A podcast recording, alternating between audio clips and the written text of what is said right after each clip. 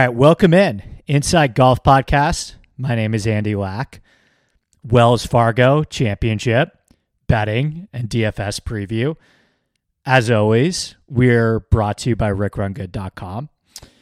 All of the tools, stats, and data that I will be referencing, you can find over at rickrungood.com. Use promo code Andy and join a great community over there. All right.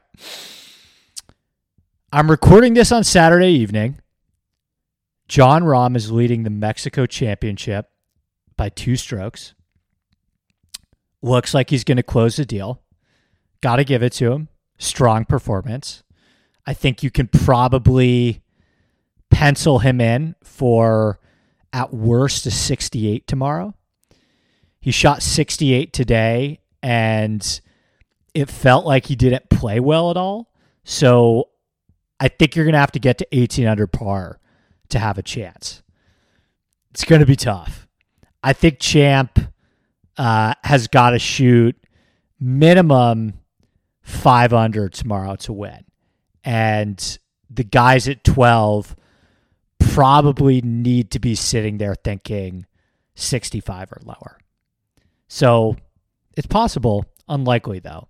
I will say this, and you all know I'm not a huge admirer of Greg Norman's work as a designer.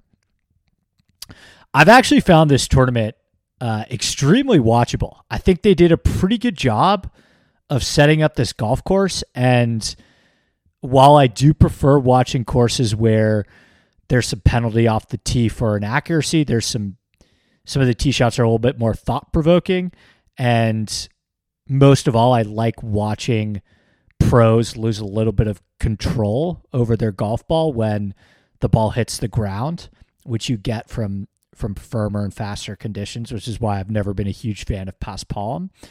Uh, but there's a pretty nice blend of holes here. Um, and I think having the wind kind of be a little bit more of a factor um, certainly helps with that.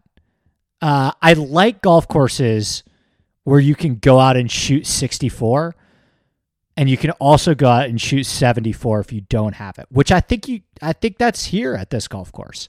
I think you kind of get that. I think you get that variability. And while this course lacks somewhat in true strategic shot values um, because of the conditions and the way it is off the tee it's still it's still a good test. It's a big boy test, and it's kind of cool seeing players have three woods in on par fours.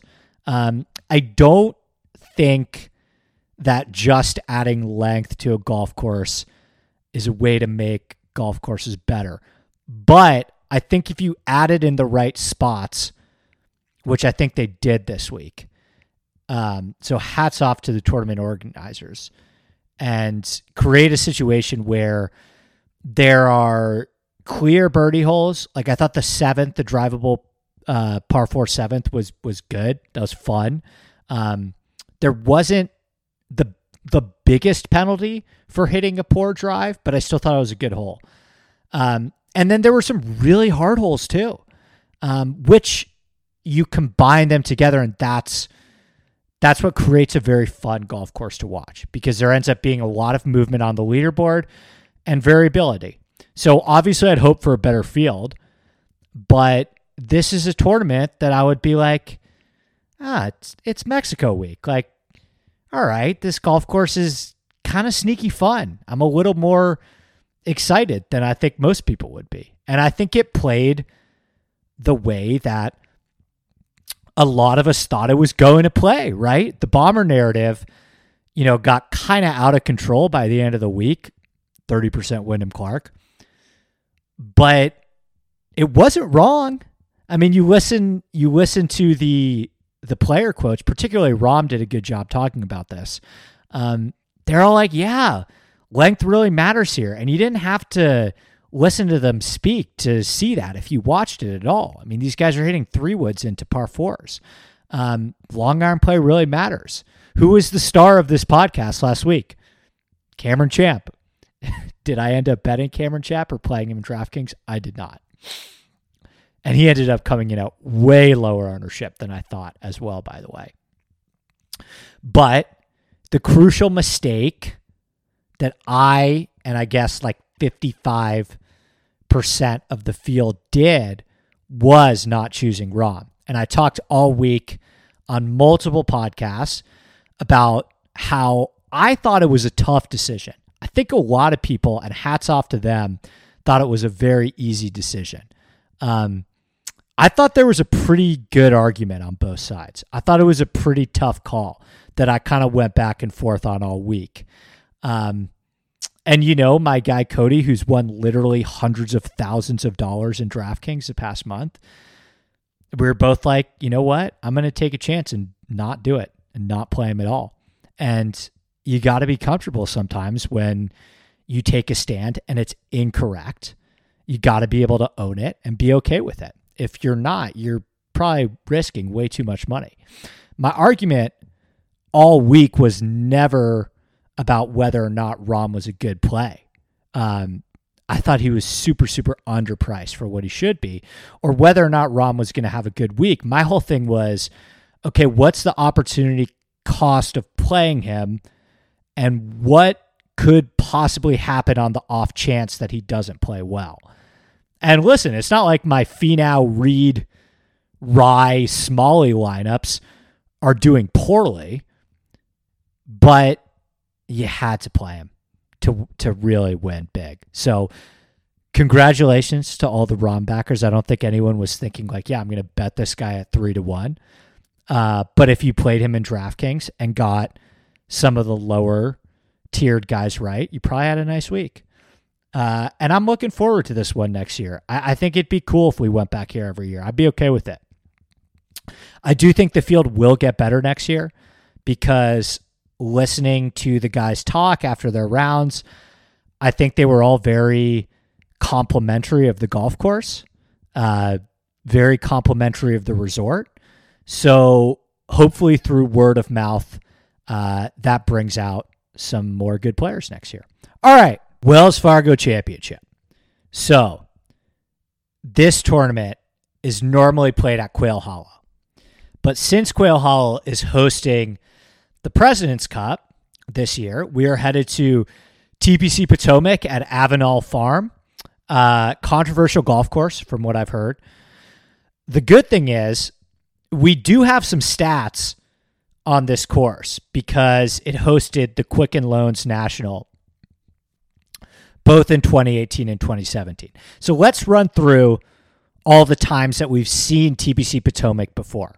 So the 2018 Quicken Loans National was won by Francesco Molinari at 21 under par. He beat Ryan Armour by eight strokes. It was one of the more, honestly, by from a strokes gain standpoint, one of the more dominating performances of the last decade.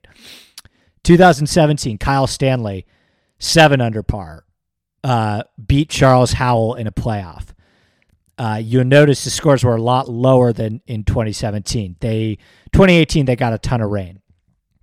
2017, it played as the hardest non-major on the PGA Tour, and then we've had a couple Corn Ferry Tour events here too. Michael Putnam minus seven uh, over Chesson Hadley. It played as the hardest course on what was the Web.com tour that year.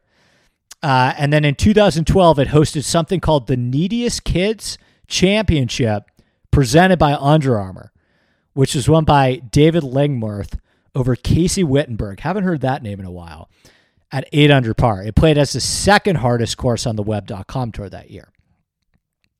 So, like I said in 2018, because they got a lot more rain than I think the tournament organizers were hoping for, uh, it played a lot easier.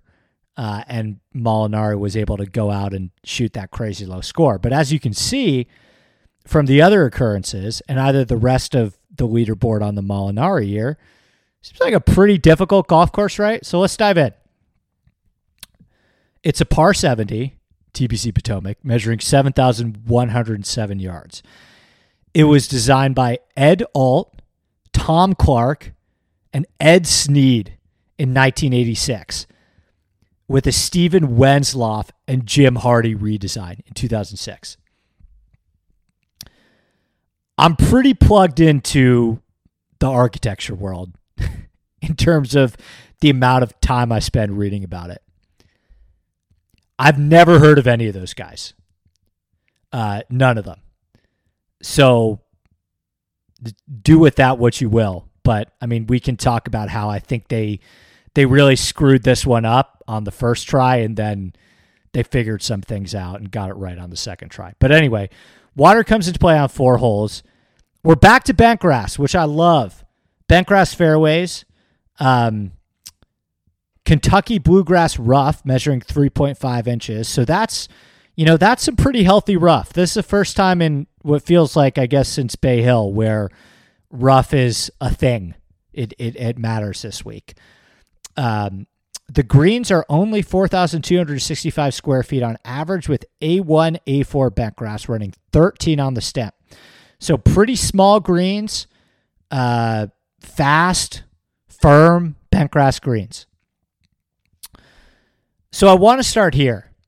Uh, this course originally opened in 1986, as I mentioned, and it hosted a PGA Tour event from 1987 to 2006. Now, players hated this course. Uh, they openly criticized its poor design. Uh, there were also some drainage issues. It was plagued by flooding and drainage problems, and there were a bunch of turf issues that affected the greens. The greens used to be POA. Uh, they got switched completely now to bent. Anyway, players hated it. Uh, they didn't want to come here anymore, and the event quickly became like the equivalent of today's, I don't know, John Deere just bad fields year after year because the players hated the course.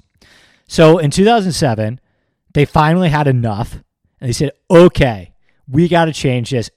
Let's throw $32 million at the problem. So they basically tore up every single blade of grass uh, and made a ton of changes. They made it longer. Uh, the six hole, which was I think we could say now retrospectively a failed copy of Augusta's 13th.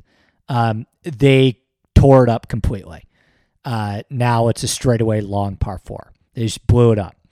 Uh, par three ninth, which shout out Greg Norman again, getting a lot of run on this podcast. Once said should be blown up with dynamite. Uh, that was completely rebuilt with a new green on a hill the old 10th and 11th got combined into a new 10th hole, a long par 5, which is playing around a restored creek. Uh, the old 12th is now the 11th, and the old par 5 13th, which players really hated, uh, was eliminated and replaced by a new uphill par 3 12th and a short par 4 13th.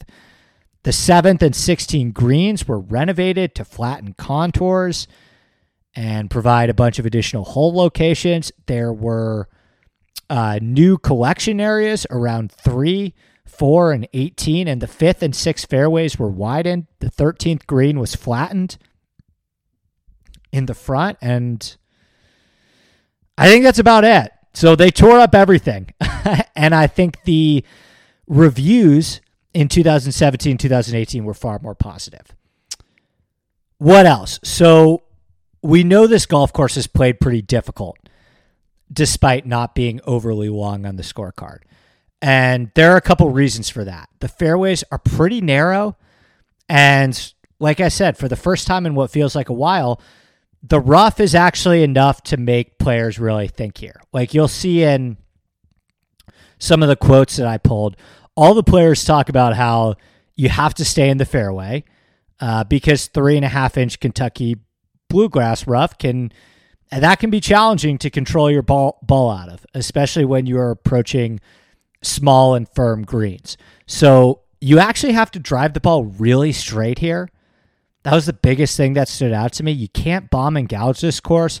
Players have talked about that. There are too many weird angles and trees and rough and hazards you have to deal with.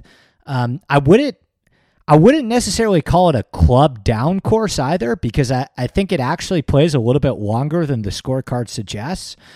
Like eight of the 12 par fours, measure over 440 yards, but none measure over 490. So you're going to have a ton of middle iron approach shots this week. Uh, but like on these 440 to 490 yard holes, you don't have to hit driver there, but you'll have a longer approach if you sacrifice length to find the fairway. So right off the bat, I'm looking for really accurate drivers of the ball and good mid iron players. The course only has two par fives, and one of them is 619 yards, so it's not really reachable. Across 2017 and 2018, these two par fives ranked on average as the third hardest par fives on the PGA Tour. So you don't just have a ton of birdie holes, you've got a lot of medium length par fours, only one reachable par five, and one drivable par four. I don't think it will play as difficult as it did in 2017. Um, I'm talking to Patrick McDonald, brand new CBS Sports golf writer, Patrick McDonald, by the way, um, on the podcast this week, who lives right down the road from the course. So I'll be asking him about how much rain they've gotten, stuff like that. Uh, but I, I think he's probably got a pretty good beat on what we should expect. And I think the big narrative that you will hear this week, which again, I don't always think the, I mean, the bomber one was correct, right? But I think a lot of people are going to point to the fact that, hey, any course that Kyle Stanley can win at, that's got to mean it's all about tee to green and putting doesn't matter at all. And I would say that I agree with that for the most part. I mean, I think it's certainly a week where I'll be underweight in how much I weigh putting compared to how much I normally do. Uh, once you get on the greens, they're pretty flat. Uh, and it's absolutely about ball striking. It's a pretty tough course from tee to green. You could probably argue the easiest part of the course relative to other courses is once you actually get on the greens. In 2017, in typical Kyle Stanley fashion, he led the field in greens and regulation percentage and lost strokes putting. He was also first in strokes gained off the tee. I think off the tee is pretty pretty damn important this week, which I'll get to in a second. But for Stanley, he was 29th in distance and third in accuracy. And he was also sixth in proximity to the hole and only 52nd in putting. So it was just an absolute ball striking display, pretty much what you'd expect uh, for how Kyle Stanley would win a PGA Tour event. Let's go through a few quotes real quick because I thought these were interesting. David Lingmerth, who won the Corn Ferry Tour event, said, Hitting fairways, that's one of the big keys out here. It's a course where the rough is very penalizing, really gnarly. As fast and as firm as these greens are, you really need to stay in the fairway to have a chance of making birdie.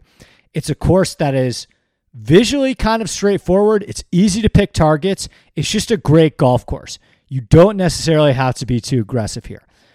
Michael Putnam basically said the same thing. If you get aggressive on this golf course, it's really easy to make bogeys. There are penalties everywhere. I was aiming towards the middle of the greens, having 20 footers for birdies. Hudson Swafford, you've got to be patient out here. You can get on the bogey train very quickly. You can't try to overpower it. It's like a US Open venue. The greens are getting firmer and faster, and the rough's not getting shorter. So that really just makes me think it's kind of like a plotter's course where you kind of just have to stay patient and pound fairways and pound greens. And there isn't a massive advantage for being super long here. And accuracy is the name of the game over distance. Uh, and of course, mid iron play. Unfortunately, our boy Corey Conners might be 18 to 1. That will be a decision, certainly. Um, all right, let's run through some of the stats before I talk about some of the players. There's a lot of guys I actually really like this. Off the tee. So 20.8% of strokes gained in 2018 came from off the tee, which is well above the tour average of 15.2%. In 2017, uh, 22.4% of strokes gained came from off the tee, which is dramatically above tour average. So you hear a lot about second shot golf courses, right? Um, where I mean, you could even make the argument about the place we just had in Mexico. Everybody's going to be able to hit the fairway, which really places an emphasis more on the second shot.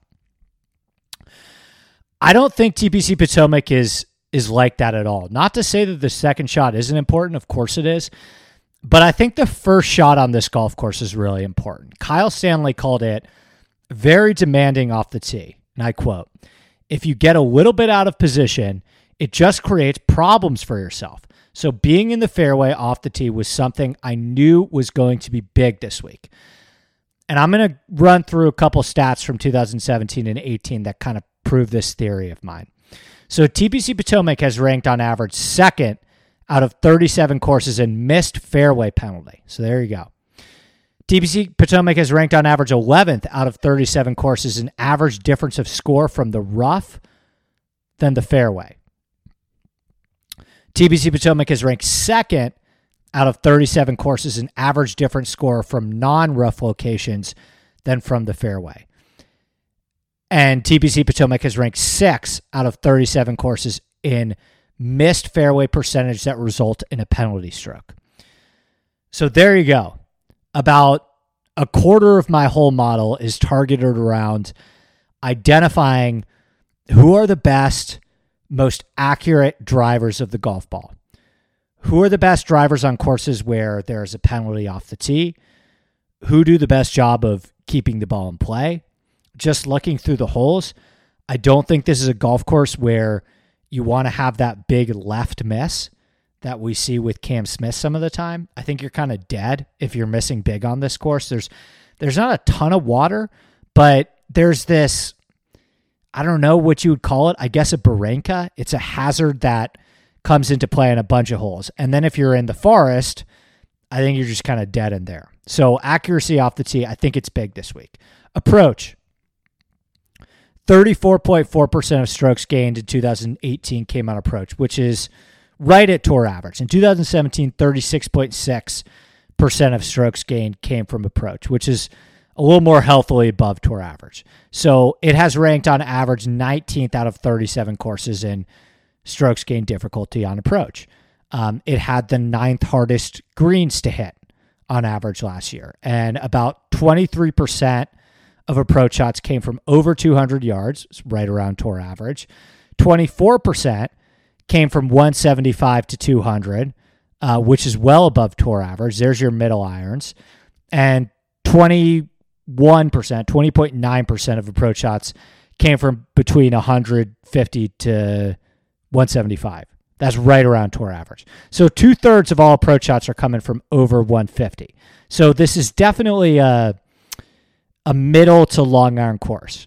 Not a ton of wedges here. That You remember, you got all those eight um, kind of medium to long par fours. And like I said, I think this is a step one, step two course. Um, I what I mean by that is if you don't drive it in play, nothing else really matters. But if you do drive it in play, you're going to get a lot of mid irons on this course because like I said, you've got all those kind of medium length par fours. You've got the par threes are all between like 170 and 222. In terms of around the green, uh, 13.7% of strokes gained in 2018 came from around the green, which is certainly below the tour average of 14.5%. And TPC Potomac has ranked on average 10th out of 37 uh, courses and strokes gained around the green difficulty. So it's pretty challenging if you miss the greens here. But one thing that jumped out to me 29th out of 37 in up and down percentage from the fairway, but eighth out of 37 in up and down percentage from the rough, and third in up and down percentage from the sand. So this course is going to have a lower greens and regulation percentage. Um, you're going to have to scramble a bit, especially if you get yourself into trouble off the tee. It seems like the collection areas are pretty easy, uh, and these greens aren't all that undulating, but the bunkers are pretty deep. These were the third hardest bunkers to get up and down from. So overall, I have a pretty standard weight on around the green with a more heavy emphasis on bunker play. And then putting, it ranked 26 out of 37 in strokes gained putting difficulty. 31.1% of strokes gained in 2018 came from putting, which is well below the tour average of 35.7%. And in 2017, the Kyle Stanley year, only 27% of strokes gained came from putting, which is one of the most significant differences I have seen in quite some time. So it ranked 23rd in putting inside five feet, it ranked 24th in putting inside or 5 to 15, 23rd from beyond 15 feet. So, you know, I think you just want to look for players that have had some success on bentgrass before, but I don't think this is a week where you want to overdo it on putting. Personally, I think that bentgrass is the easiest surface to putt on, uh, but like I talked about last week with Paspalum, you know, we can debate that one forever. I think it's really just about personal preference. So, definitely want to be looking for players that have had some success on bent grass. And then the scoring stats, I'm not going to look at par five scoring here. There's only one reachable par five. Uh, the only the other one's a true three shot hole. Um, and I think the only thing that I would make a case for is, you know, I think this is more of a bogey avoidance course than it is a birdies or better course. Um, not just from the stats, but kind of looking at how players have described it. It's not really the course where you want to be super aggressive. Um, it's more about kind of mitigating disaster. It ranked 12th out of 37th in penalty strokes. The top 23 players in 2018 gained in bogey avoidance on the field. When Molinari won in 2018, he ranked first in bogey avoidance, uh, clearing the guy who ranked seven by a second, Abraham Ancer, who finished fourth, by a pretty healthy margin. Eight of the top 10 in bogey avoidance finished in the top 20 of the tournament uh, that year. And then in 2016, similar story, right? 15 of the top 16 in 2017 gained in bogey avoidance on the field. Kyle Stanley, who won, ranked second in bogey avoidance. Charles Howell, who finished second, lost in the playoff, he ranked third in bogey avoidance. So there you go. And then for comp courses, you know, I really struggled with this. I was thinking about you know, northeastern bent courses. And I just think TPC Boston is way too easy and you can kind of spray it there. It's not like Winged Foot has these, you know, Winged Foot um, has like these giant undulating greens. Congressional's too long. I think the best I could do is, you know, think about what TPC River Highlands would look like if they tried to make TPC River Highlands a lot harder. And I don't think there's as much risk reward Pete Dye stuff going on here. So I know it's not perfect, uh, but the agronomy is very similar. I think Highlands has a little POA in those greens, but it's still got that same Kentucky rough. Um, and it's kind of Highlands is it's kind of a sneaky off the tee course. There's some there's some stuff there. Colonial isn't terrible either. You know, bent grass, positional driving accuracy, middle irons, same length off the tee. That's fine, I guess. Um, but that's about it. That you know, there's some other Bermuda courses like Sedgefield and Innisbrook that very much value driving accuracy uh, and mid iron approach play, but I don't really feel the need to look too heavily at those.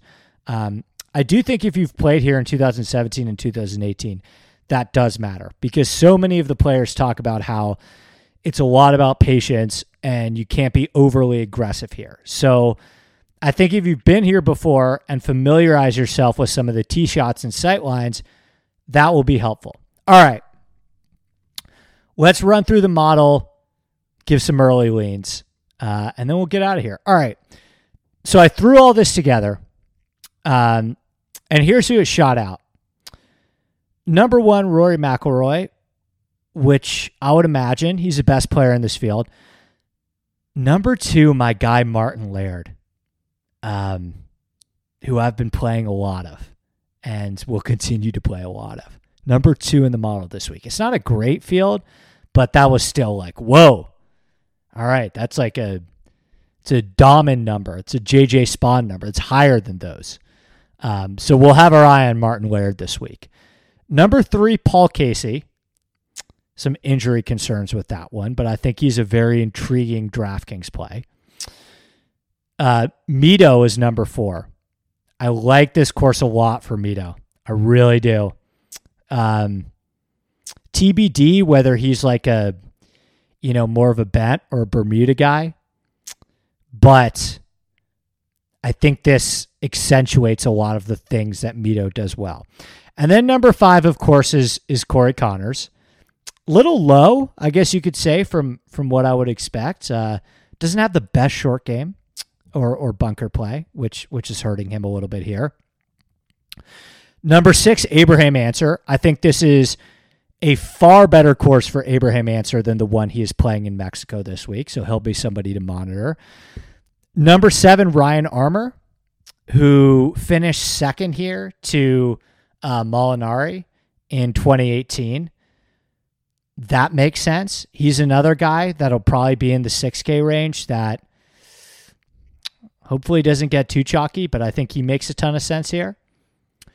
Tony Finau, number eight, who Tony Finau's Tony Finau's hit the ball better than Jon Rahm in Mexico. Like he is he is striping it right now. And the putter was terrible uh, the first two rounds. I mean, literally in on Friday, it was some of the worst putting I've seen by a pro ever. Uh, but he kind of like found it a little bit on on Saturday and shot like eight under or shot five under. He's eight under for the tournament and like T seventeen right now. So maybe if Finau, you know, he's someone to watch because he's got it right now with the ball striking. It's clicking. Number nine, Luke List. Makes a lot of sense, right? You imagine this is a List golf course. Number 10, Sepp Straka, who's just been playing great right now. Number 11, Keith Mitchell, who I like a lot. I like Keith Mitchell a lot this week. Number 12, Matthew Fitzpatrick, who is a very good fit on this course because he's turned into he's very good off the tee these days. 13 is Tyrrell Hatton. 14 is Russell Henley, who, you know, it's a there you can make a lot of. It's one of those courses where I think Russell Henley could have a lot of success. Um, I thought he would be a little bit higher. 15, Mark Leishman, who's played well here before, despite not being the most accurate off the tee, by the way. 16, my guy CT Pan, who's very kind to me in Mexico this week. 17, Russell Knox, um, who I kind of like coming off back to back missed cuts. I think maybe he'll be priced more appropriately. Uh, Seamus Power is 18, who I also like. 19, Brian Harman. Good course for Brian Harman. And 20, Doug Ghim. Okay. So early leans. I think there are a lot of, and I didn't really do a great job of kind of setting the stage with the field here.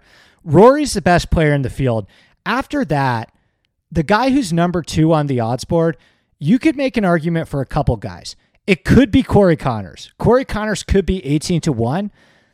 If Tony Finau shoots 66 tomorrow, or I mean, he doesn't even probably have to shoot 66. He's already T17. If he kind of pops up on coverage, like, oh, Tony Finau, backdoor T7.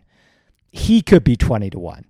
Um, it could be Fitzpatrick, although I think American markets tend to be a little bit cooler on him. Uh, Ancer, I don't think so. He didn't play well enough in in Mexico. Casey, there are too many injury concerns.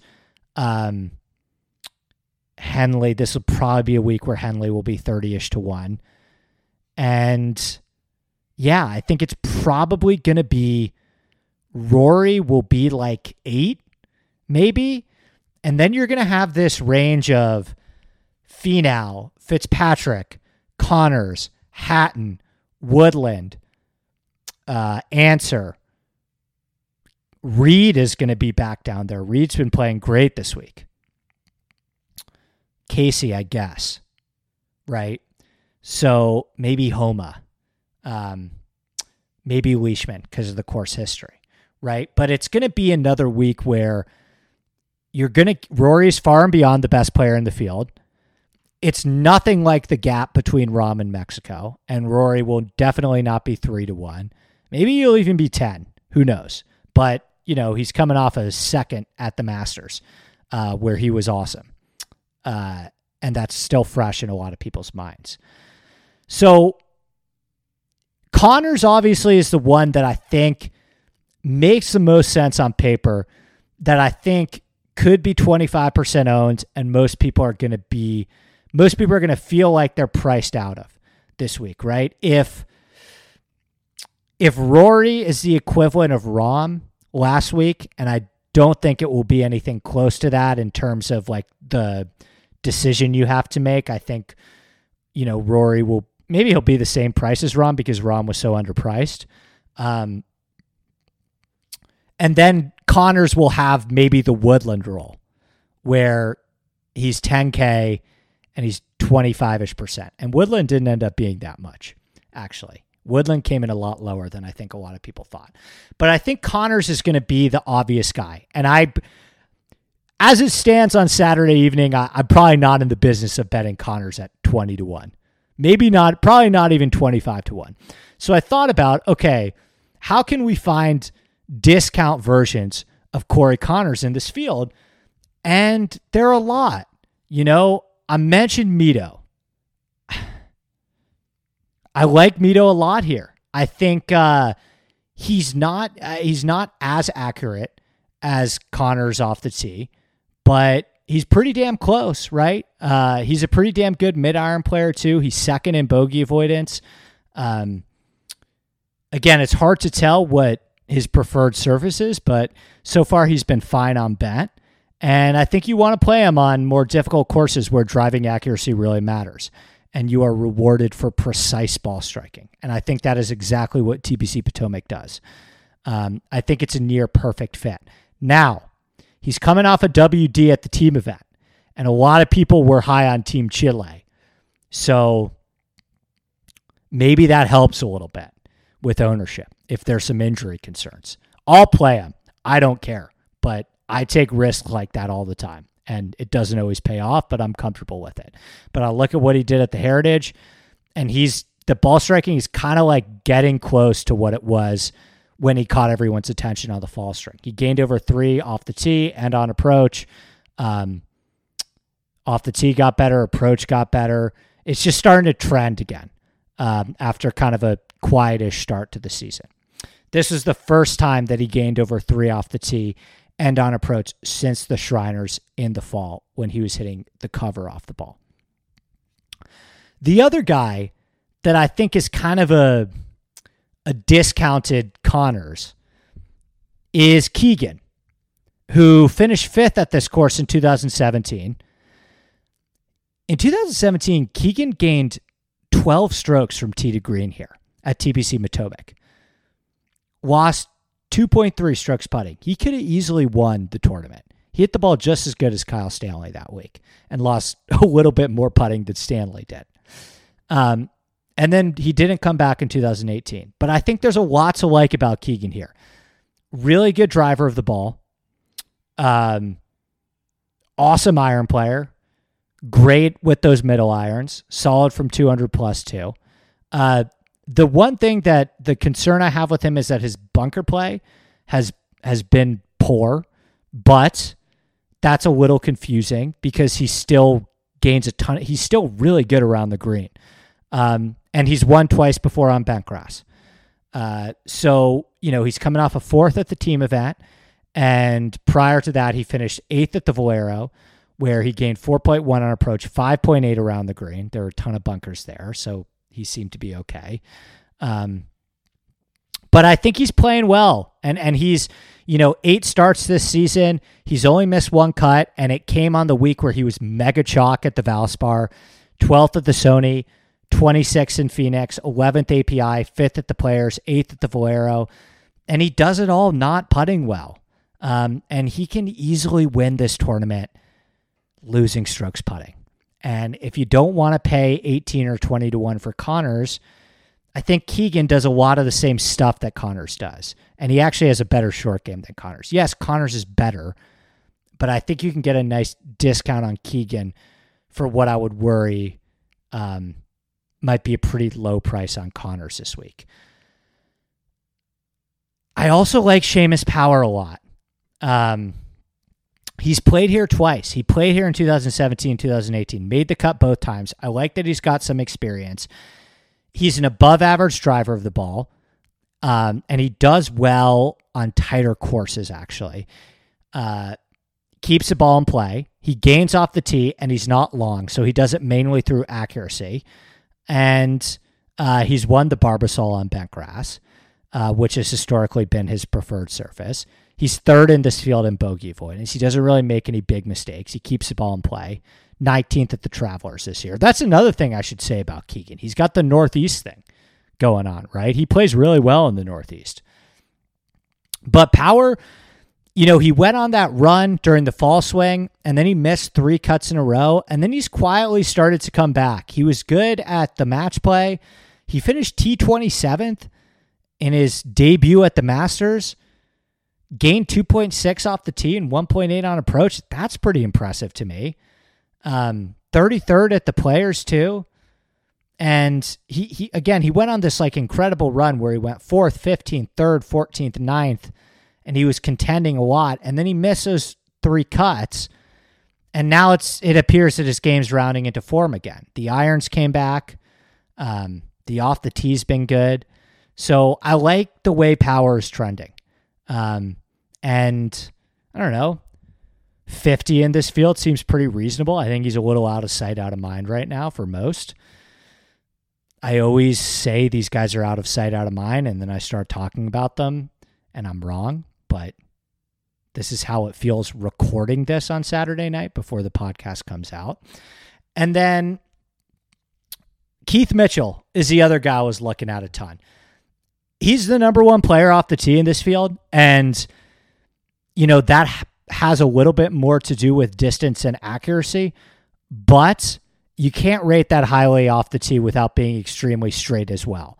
Um, and Keith Mitchell is a long and straight driver of the ball. He's the type of guy that's going to be able to step up to those 470 yard par fours, hit driver, and hit driver straight.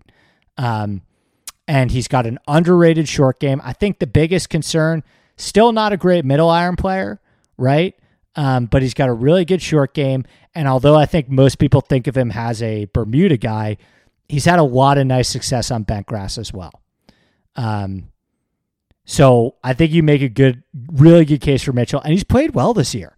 Um, like he missed cut at the team event, but prior to that, he finished 13th at the Players, gained 4.3 off the tee there. Um, in seven stroke play events, this season, he's made six cuts with five top 15 finishes. So he's he remains dominant off the tee. He's got the potential to spike with the putter as well. It really just comes down to the iron play, which at least has been better this year. Um, so I like Keith Mitchell a lot. And then we'll run through a couple more of these guys. I think there are a lot of good options. I mentioned Laird. I, am contractually obligated to bet Laird. Um, I he'll probably be at least hundred to one. Uh, but he's just he's really accurate off the tee, which I felt mattered this week. Um, he's first in good drive percentage. He's such a good mid iron player. He's eighth in proximity from 175 to 200, 11th from 200 plus, um, 31st 150 to 175. He's one of the best. Be- you add it all together and you weight it. He's one of the best middle to long iron players in this field. Trustable short game. And although bent grass hasn't been his best surface, he's had plenty of success on it over the years. 17th in bogey avoidance. He's had some nice success at the Travelers before. And he continues to hit the ball great. He 29th at the Valero, 3.7 off the tee, 0.8 on approach, neutral around the green. The off the tee got way better. Um, and it's just going to come down to the putter, right? The uh, the putter's a little shaky for him. Obviously, if uh, if I was weighing putting a little bit heavier, he wouldn't be so highly for me. But I think he has the T degree game to really succeed on this course. A couple other guys that have my attention based on like odds, some longer guys. I mentioned Armour and Glover. I didn't mention Glover, but I mentioned Armour. I think Ryan Armour and Lucas Glover really good top 40 plays. I like Tyler Duncan a lot as a top 40 play. I'm going to go back to Dahmen as a top 40 play. I like Russell Knox as a top 40 play. In terms of other guys I'm looking to bet, I like Sergio here. I know he's maybe got some LIV stuff in his future, but I think it's a good good course for Sergio if if the motivation is there. You know, we got the Kokrak WD uh, earlier this week. Xander, by the way, uh, pulled out as well. I think Xander is going to play Byron Nelson and not this. Interesting. Um, Leishman, I think, will be a very popular bet this week. He's been good in in his two appearances here. He kind of he's not super accurate off the tee, but he kind of does it in other ways. He's a great iron player, um, good bent grass putter. He's won the Travelers before. I think you kind of got to be enamored with Cameron Young right now, right? I mean, he's. I don't think anyone really expected him to pop at the Heritage, which was a course that didn't do the best job of accentuating his skill set. That was a course that kind of takes driver out of his hands. I think he's still going to be able to hit driver here. And he's really straight too for how long he is, right? I, I think more of his off the tee prowess comes from distance, but he's very straight too and keeps the ball in play. Um, another guy like that is Cameron Davis, who also popped at the Heritage, uh, who I think is is going to be interesting for me this week. And then Brian Harman as well had my attention. He just he's super super accurate off the tee. Uh, I like his short game. Both of his wins have come on bent grass. So, you know, there's like eight guys I'm considering: Laird, Bradley, Mito, Seamus Power, Keith Mitchell, Sergio, Leishman, Cameron Young, Harman. I'm probably gonna have to cut that to six, but I think all of them will be above 40. I would imagine. Maybe Keith Mitchell catches a little steam. Maybe Sergio gets a little love or Leishman gets a little love, but I think Leishman will still be 35 40. Um, and then I think hopefully Mito, Power, Bradley, 450s. Cam Young maybe gets a little steam. Maybe he's in the 40s. Um, but that's it. And then Laird, Armour, Glover, Duncan, Dahmen for top 40 plays. But that's it. All right that will do it for me. Once again, I've got Patrick McDonald coming on on the Tuesday podcast, uh, who will be going to this event, who just got a great new job, who I'm excited to talk to about that. He's been on the podcast a couple times before, but it's been, I think, since the we did the Ryder Cup together, or we did a Ryder Cup recap together. Um, he's been a buddy for a while since the very beginning, so that should be fun. Scramble Tuesdays and Fridays with Rick, odds checker articles Wednesdays and Saturdays. Um, I do a more in depth breakdown of this golf course on rickrungood.com, which will be posted for subscribers on Monday. Um, my Wednesday final thoughts article, DFS, uh, where I talk a little bit more about weather and ownership, that will be out on Wednesday. And that will do it. You can find me on Twitter at ADP Sports. You can find this podcast on Twitter at Inside Golf underscore pod on Twitter. You can reach out at Inside Golf Pod at gmail.com or hit me in the Rick Run Good Slack channel. And have a great Sunday. And we'll see you next time. Cheers. Whether you're a world class athlete or a podcaster like me, we all understand the importance of mental and physical well being and proper recovery for top notch performance. That's why I'm excited that Unifyd Healing is sponsoring podcasts on the Blue Wire Network. Unifyd Healing is a new and super innovative global network of wellness centers powered by Energy Enhancement System, or EE System. If you haven't heard of the EE System yet, then you'll want to listen up. This technology promotes wellness, deep relaxation, purification, and rejuvenation. Wherever you are across the globe, access to a center is easy and affordable. Interested in experiencing the EE System technology for yourself? Go to unifydhealing.com/bluewire to learn more and find a center near you.